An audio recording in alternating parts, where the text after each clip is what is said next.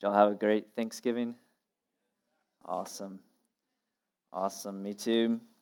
This morning we'll be continuing in our series in Luke.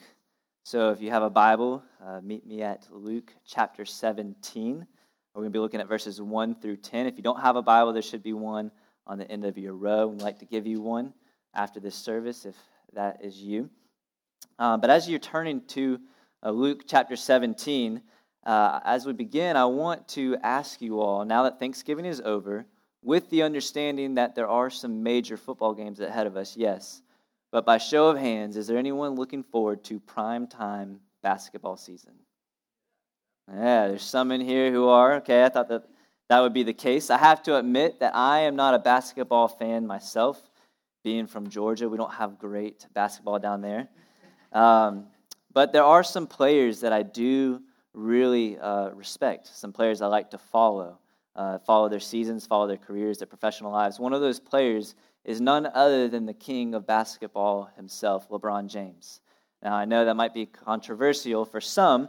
However, however, LeBron James, there's something really unique about his life. There's something really unique that I want to highlight today as a springboard into our text this morning.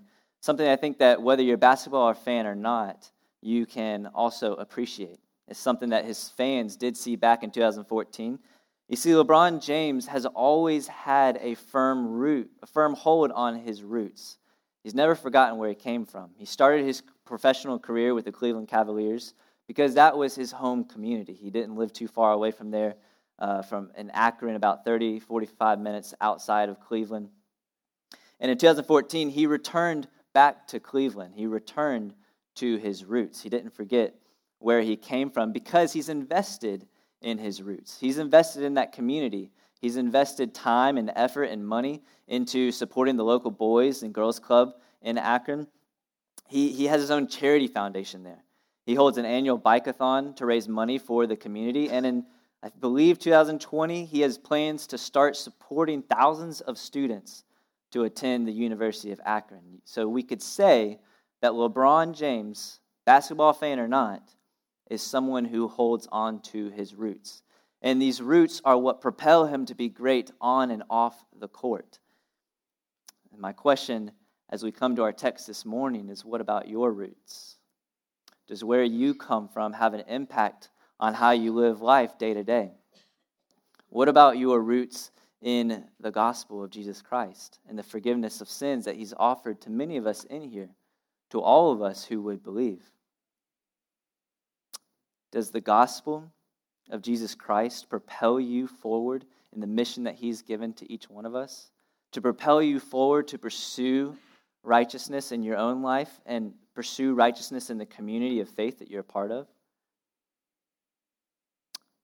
Or have your roots become forgotten lately? In the recent weeks, has sin become ever more enticing to you?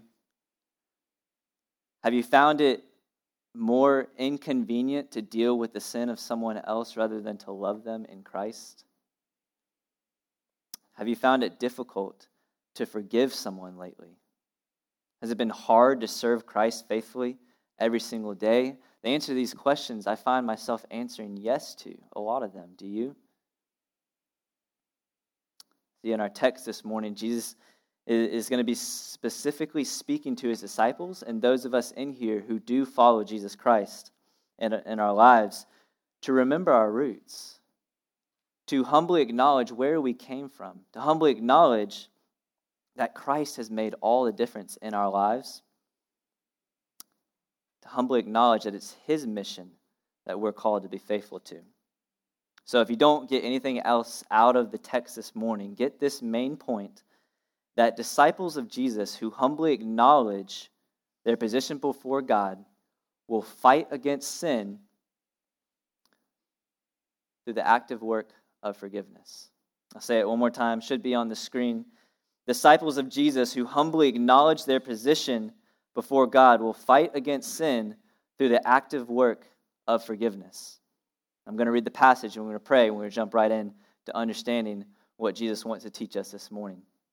So in verse 1 of chapter 17, the Gospel of Luke, Word of God says this And he Jesus said to his disciples, Temptations to sin are sure to come, but woe to the one through whom they come.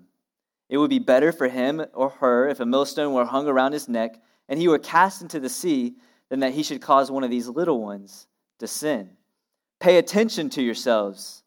If your brother sins, rebuke him, and if he repents, forgive him. And if he sins against you seven times in the day and turns to you seven times, saying, I repent, you must forgive him. Verse 5 The apostle said to the Lord, Increase our faith. And the Lord said, If you had faith like a grain of mustard seed, you could say to this mulberry tree, Be uprooted and planted in the sea, and it would obey you. Verse 7 Will any one of you who has a servant plowing or keeping the sheep say to him, when he has come in from the field, Come at once and recline at table? Will he not rather say to him, Prepare supper for me, and dress properly, and serve me while I eat and drink, and afterward you will eat and drink? Does he thank the servant because he did what was commanded? So you also, when you have done all that you were commanded, say, We are unworthy servants. We have only done what was our duty. Father, we come to you this morning. We thank you for the opportunity we have to be here together. Well, we ask that you would open up our hearts and our minds to teach us what you have to say, that you would help us to be disciples who humbly acknowledge that we are forgiven. That we would be disciples who, out of that forgiveness, fight against sin, pursue righteousness together, forgive one another faithfully. And I pray, God, that you would speak through me. And Lord, that you would just challenge our hearts, that we would be changed from this point on. In Jesus' name, amen. The gospel writer Luke begins this passage with a private conversation that Jesus initiates with his disciples. So, as we begin our time, uh, I thought it would be helpful to, to start by understanding what are the root foundations of a disciple. See, disciples are sinners. That means that if you follow Christ, you and I, we in here are sinners. But God, in His abundant mercy and His extravagant love, sent His Son, Jesus Christ, to live a perfect life, to die on a cross, to be buried for three days, to rise again from death after three days, so that anyone who repents and believes in Him might have and experience objectively the forgiveness of their sins. So if you're a disciple, you and I, we in here, we have been forgiven from our sins, not to revert back into partaking in them, but foundationally, then, we've been forgiven from the enslaving bondage. We just sang about this the enslaving bondage of sin to the freedom to fighting against it. This leads us to our first point of the text today is that forgiven disciples fight against sin. Forgiven disciples fight against sin. With this in mind, reflect back with me where we have been in Luke. Some of you are just joining us here this morning. So, in the last two chapters of Luke, verse, chapters 15 and 16, Jesus has been publicly teaching. He's been publicly making a point to the Pharisees that the kingdom of heaven, this new reality that he's initiating in the Gospels, is not a reality that requires uh, uh, uh, perfection or status or money, but it's a reality that invites sinners of all kinds, peoples from all sorts of backgrounds, into. We saw this very truth last week in chapter 16 with the poor man Lazarus, and we're going to see it next week in verses 11 through 19 with the sick. So, if the kingdom of heaven is open to all sorts of sinners, what then are his disciples to do when sinners' lives are transformed by the gospel? When sinners' lives are transformed by the forgiveness of sins that Jesus is about to instill for them when he's about to go to the cross? How is the community of faith supposed to respond? Jesus, here in this passage, instructs these disciples what they are to do when this occurs. But possibly, and even more importantly, Jesus knows that these disciples are sinners too. We've made that clear. Disciples are sinners too. So Jesus is going to instruct them also how to be faithful in this new kingdom community. And Jesus begins his instruction with some of the most encouraging news, does he not? Look at verse 1 again with me. It says, temptations to sin are sure to come. So, hey, disciples, from now on, just so you know, it's going to be impossible to, to live in this world without, without facing temptation to sin. It's going to be impossible. This is probably not the teaching uh, that the disciples were itching to hear from Jesus. Probably not the teaching that you came here this morning to hear that temptations are sure to come in your life. But Jesus is straight up with these disciples, is he not? He wants them to know, and he wants them to know that those whom they convert, those whom they see changed by the gospel and then disciple, that hey, all your problems are not going away when you get saved. All your problems are not going away when you become a Christian. And we know this too, don't we? It's true. This world is still influenced by the devil according to Ephesians 2 2. People are still lost in their sin, and Satan doesn't want you to be a faithful gospel disciple, nor does he want you to be a faithful gospel witness in this world. And so he's going to try everything in his power to get you to fall into the temptations to sin. He's going to try everything that he can to get you to slip up. He, is, he knows where you are weak, and he's going to prey on those spiritual weaknesses. And this is where Jesus' admonition in verse 3 comes in. He says, Pay attention to yourselves. Just because the disciples were following the Messiah didn't give them any special privilege, it didn't, it didn't lift them to a higher position in their spiritual lives. They were not exempt from temptation. And likewise, we who have been saved from our sins are not exempt from temptation either. If we're living in this world, which we all are, we're going to be faced with temptation and we must be paying attention. Why? Because forgiven disciples fight against sin. And there's hope for us in this fight. We're not left alone.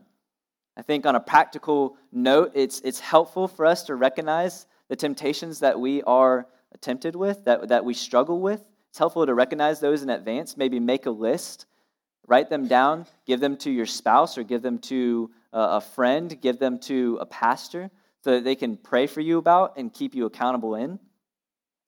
But we can also fight against sin by fleeing temptation in the moment that we're faced with it. 1 Corinthians 10:13, this is the Apostle Paul writing, he says, No temptation has overtaken you that is not common to man.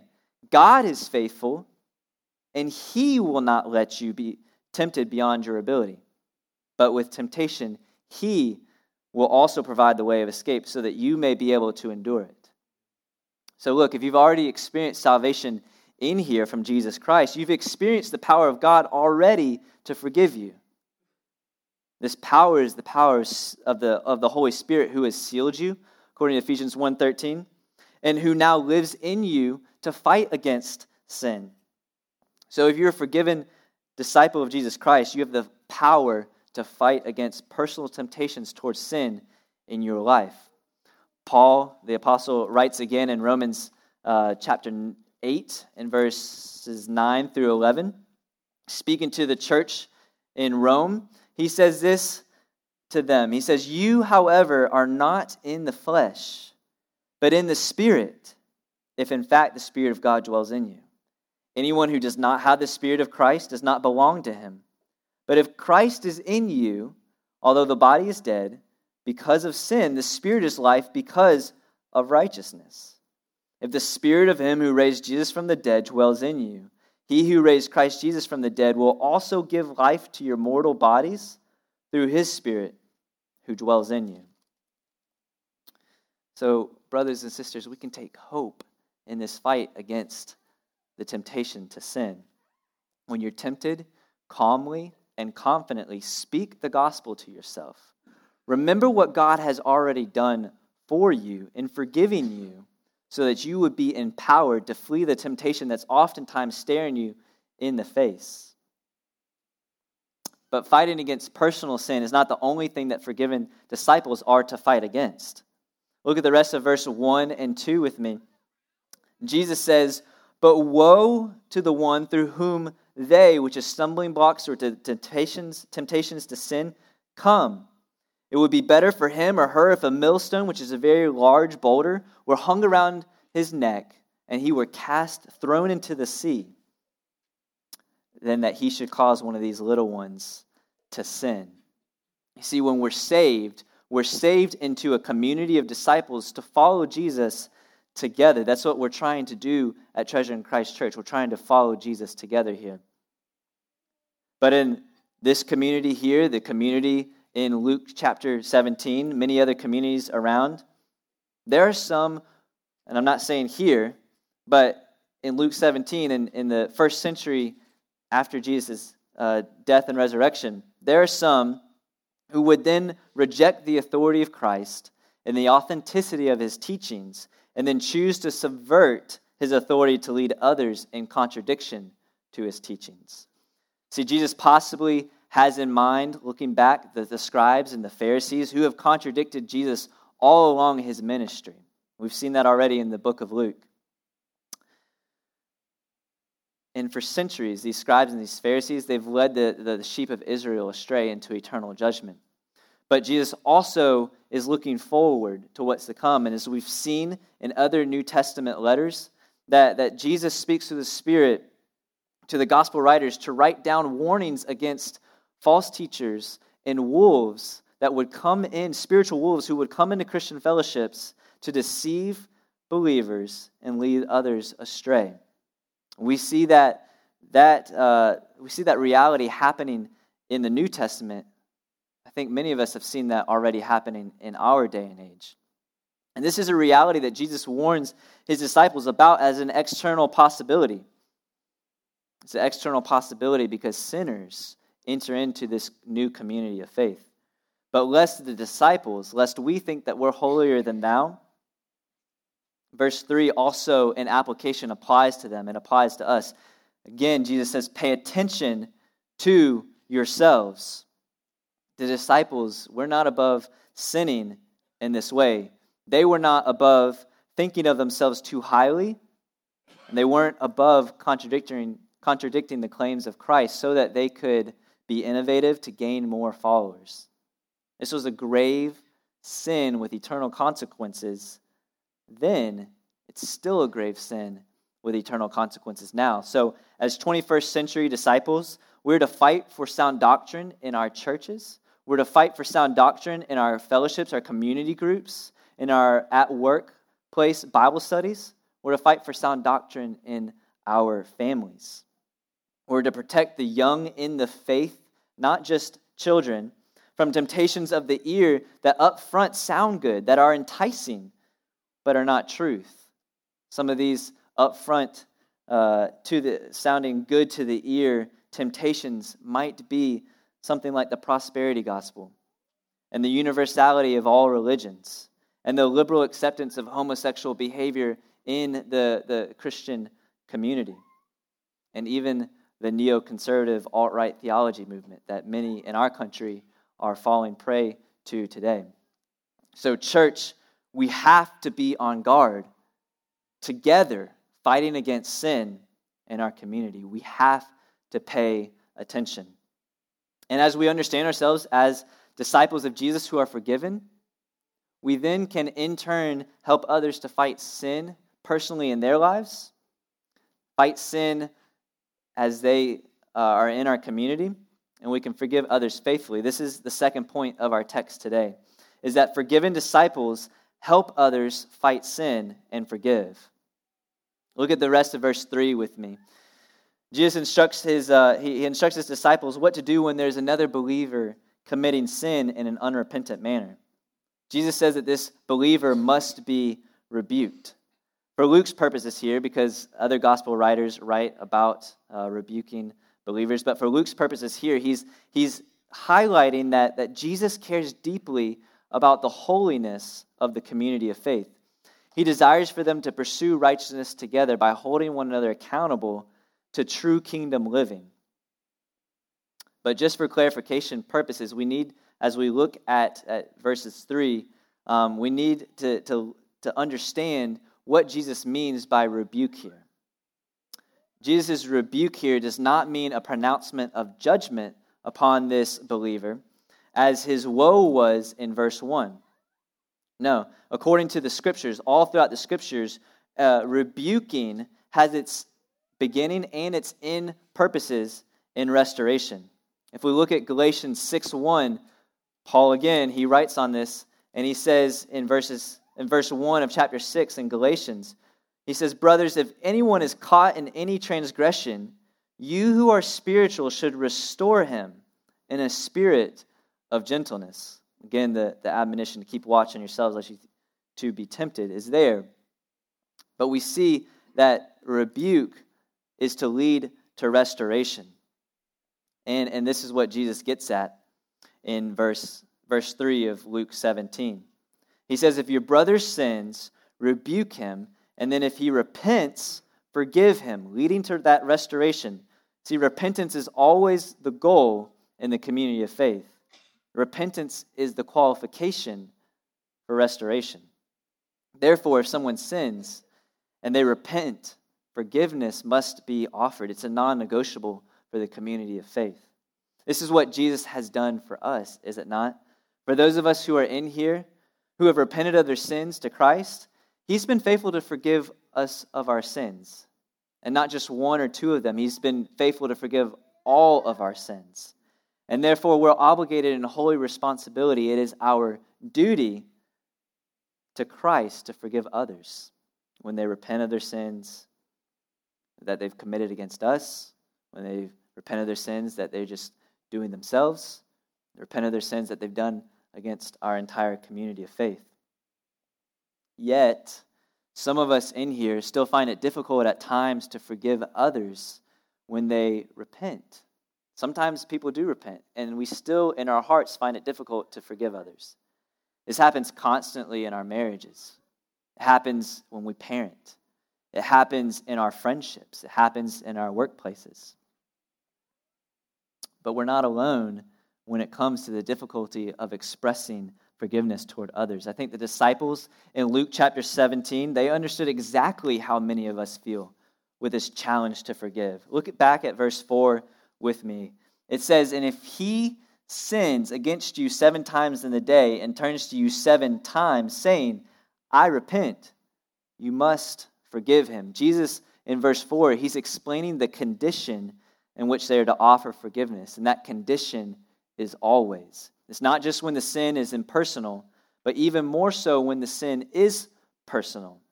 Verse 4 says, If he, someone sins against you, and, and the emphasis in this sentence is you, you being the personal object of his sinning against.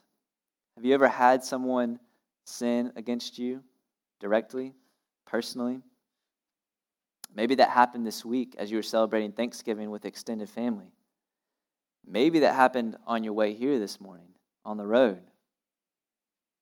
Let me just tell you that Jesus, He understands the difficulty of forgiveness. You're not alone in that. He's right there with you. He wants you to come to Him with that weightiness of forgiveness. However, Jesus is making clear to his disciples here in Luke 17, he does not excuse the command for you or for I to forgive others. Jesus instead, he explains the nature of forgiveness in verse 4 with the extreme example of someone sinning seven times. And for those of you in here with theological minds, the number seven is not important. It's just there to show that it does not matter how many times you're sinned against. The nature of forgiveness is that Christ centered forgiveness is not a quantifiable action. Jesus wants us to get this truth that true gospel forgiveness does not have limits when true repentance is offered. It should be on the screen. True gospel forgiveness does not have limits when true repentance is offered. And why? Why is that the case? Because Jesus did not place limitations on the forgiveness that he offered to you and to me when he went to the cross to die for our sins. He simply said, Repent and you will be saved. Your sins are forgiven. So if you're sinned against, or you see someone sinning, in love, rebuke that sinner calmly, gently, kindly, compassionately caring for their righteousness, not out of a self righteous attitude, but caring for their righteousness. Rebuke them. When they repent, forgive them. And if they don't repent, would you still be willing to forgive them in your heart and maybe even personally go to them and forgive them, knowing and hoping to see the gospel work in their lives? Would you do that knowing that, the, that forgiveness, true gospel forgiveness, has the power to change lives? See, Jesus at the cross, he prayed, Father, forgive them, for they do not know what they are doing. And who was there? Who was there at the cross? Some who would make up the first community of believers. And Stephen, the first Christian martyr, as he was being stoned to death, in Acts chapter 8, he, he prayed. He said, Lord, do not hold this against them. And who was there then? A man, a Pharisee named Saul, many of us know became the Apostle Paul. When forgiveness is offered, lives are changed. This has happened all throughout history. We could spend the rest of the afternoon talking about examples of how lives have been changed by forgiveness, but it's happening now. It happens now. And so, will you forgive even the one who sins against you when repentance is not offered? I know that this application is easier said than done. Forgiveness is hard, it's not a joke. And Jesus' disciples, again, they felt the weight of this task too. But check this out. This is really cool. And it's our third point of the text today that forgiven disciples actually have genuine faith to forgive others. Look back at verse 5 with me in the text. It says that the apostles said to the Lord, Increase our faith. They said, Increase our faith. This is interesting. Luke here changes in, in verse 5. He changes the categorization of the disciples in verse 1 to apostles in verse 5. Do you all see that? Disciples to apostles. Whenever Luke does this in his gospel, he's highlighting the feelings of inadequacy of the disciples. These disciples, they know that they need something to happen in their spiritual lives so that they can forgive like Jesus is talking about. They know they don't have it in their own strength to forgive, not in the sense that, that Jesus desires for them. And so they do what they know what to do. That's oftentimes what we do. We do what we know what to do. They simply ask, Lord, give us more faith. they say, Increase it, Lord. But how does Jesus respond? Verse 6 Jesus says, If you had faith like a grain of mustard seed, you could say to this mulberry tree, Be uprooted and planted in the sea, and it would obey you. okay? So, increase our faith, Lord. We want to forgive, but it's hard. Have faith like a mustard seed. Do you all know what these are right here? Maybe in the back you might not be able to see, but these are mustard seeds. Probably two, three hundred of them, right in this little bottle. I can't tell you where I got this from, so don't ask me. But uh, yeah, these are some of the smallest seeds in creation. And I've often, I've often wondered this to myself do I have faith that's this big? Is my faith this big? Is your faith this big? Have you uprooted any mulberry trees? Or, uh, you know, other gospel writers will say, Have you moved a mountain just by speaking lately? Because I haven't. So does that mean that I don't have enough faith? Is that what it means? Do you have enough faith? No, I don't think that that's what Jesus is talking about. So, what is Jesus trying to explain to his disciples here? You see, the disciples want more faith, they want more quantity of faith. Yet, Jesus uses this tiny seed to reveal to his disciples that faith is not about quantity. It's not about how much you have, but rather what kind you have. Faith is about quality. What is the quality of your faith? if your faith is genuine in the accomplished work of Jesus Christ to save you from your sins and instill you with the power of the Holy Spirit, then all things are possible with God. And here's how we know this to be true Jesus here, he takes the image of a mulberry tree, which has an intricate root system. It's very widespread, it's deep. And he says, just to reveal the genuineness of, of real faith, he says this tree could be uprooted and planted in the sea. Can you plant a tree in the sea? No, you can't. I looked it up this morning just to make sure. Because I thought that would be a bad example if you could. But you can't. You can plant a tree near a sea, by a sea, but you can't plant a tree in the sea. It's literally a paradox. It's impossible. So Jesus is not saying with genuine faith you can do this. You, he's not saying you could move a mountain.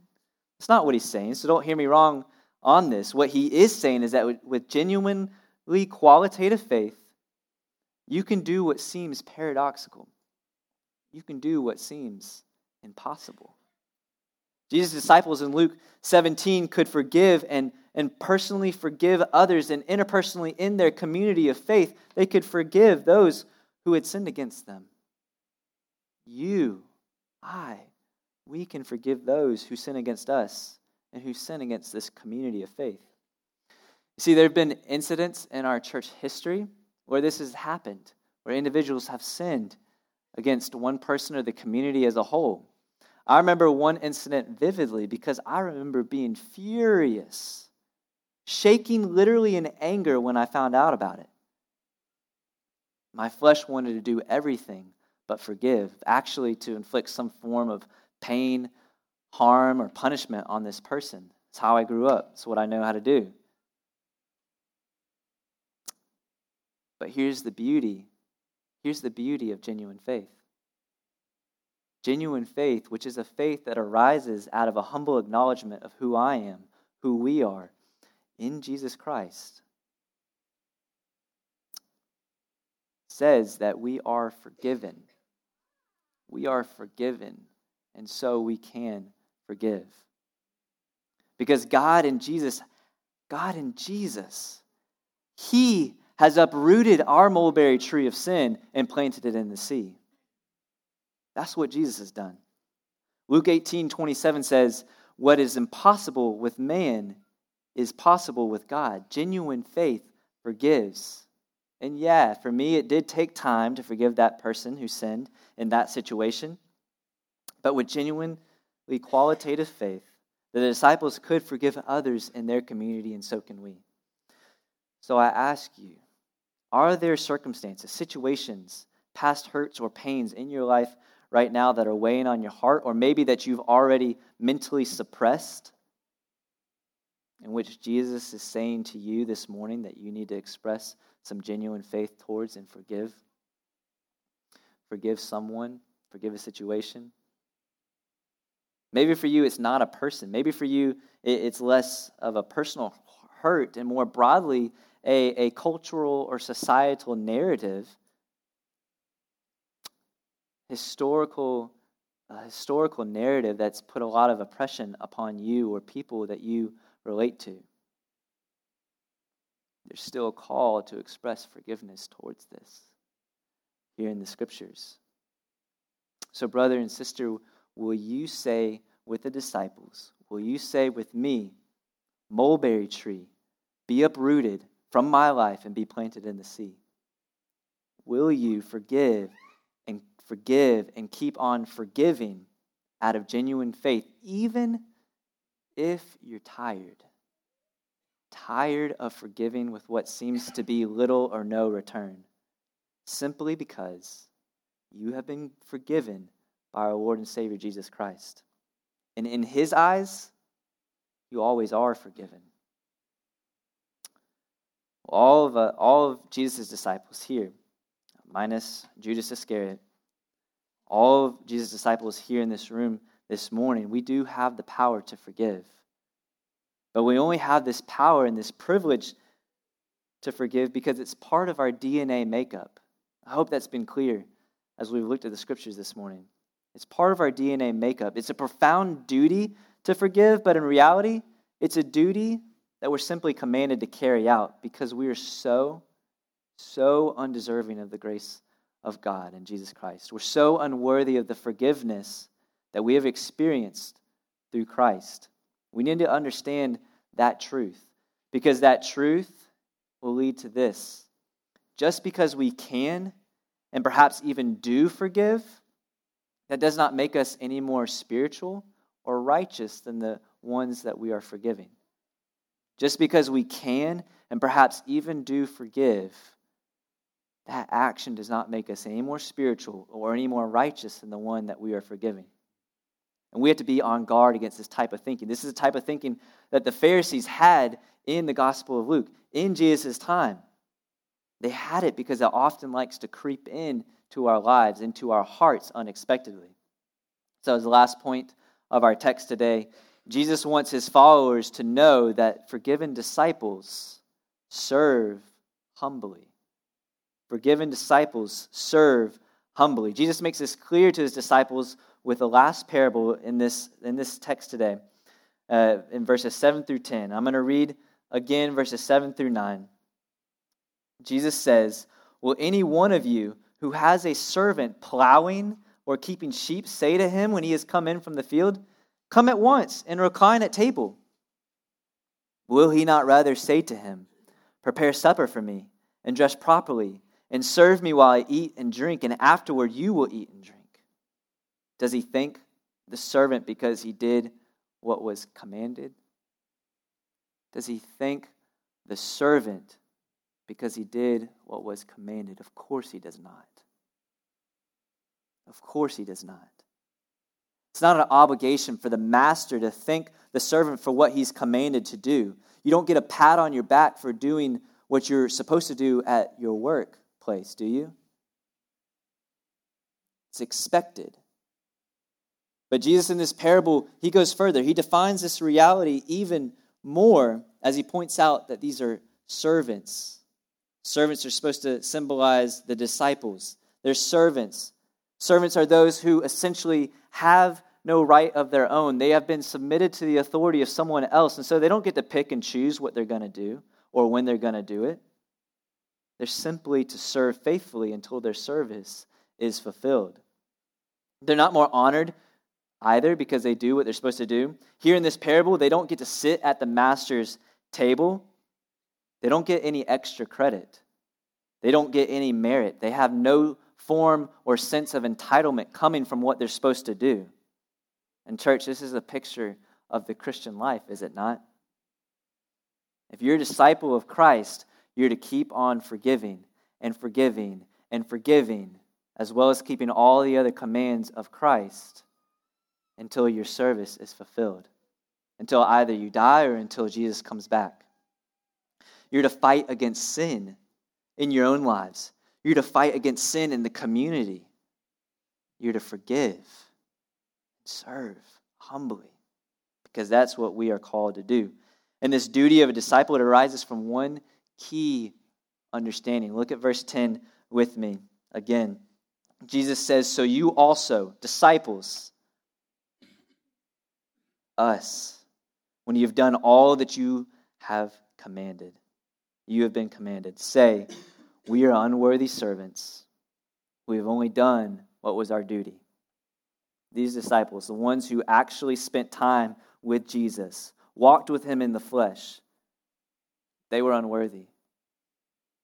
We are unworthy. Not in the sense that our lives don't matter, no, our lives do matter.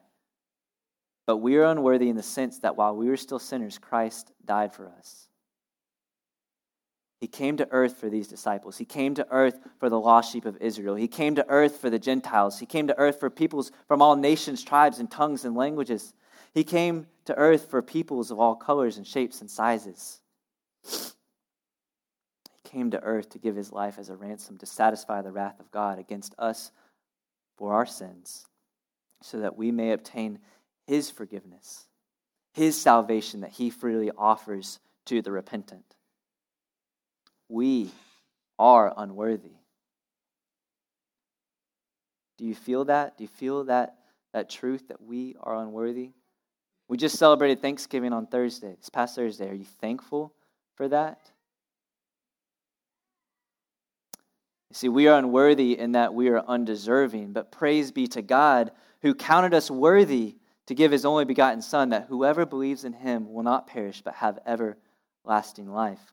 And praise also be to God, who, although we are undeserving, he does in fact count us worthy to invite us to his table at the wedding feast of the Lamb so we can recline and eat with our Master forever.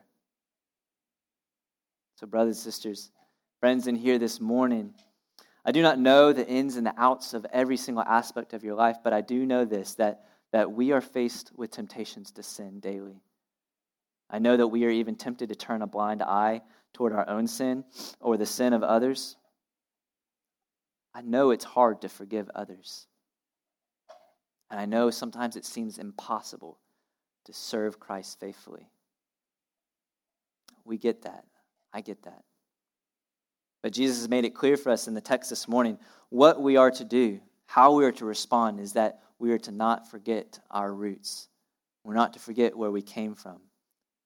As disciples, we're to humbly acknowledge who we are in God through Christ as a people who have been forgiven of our sins, so that we, we can fight against that sin. We can pursue righteousness individually, as a community, as a church, forgiving others, and serving the Lord.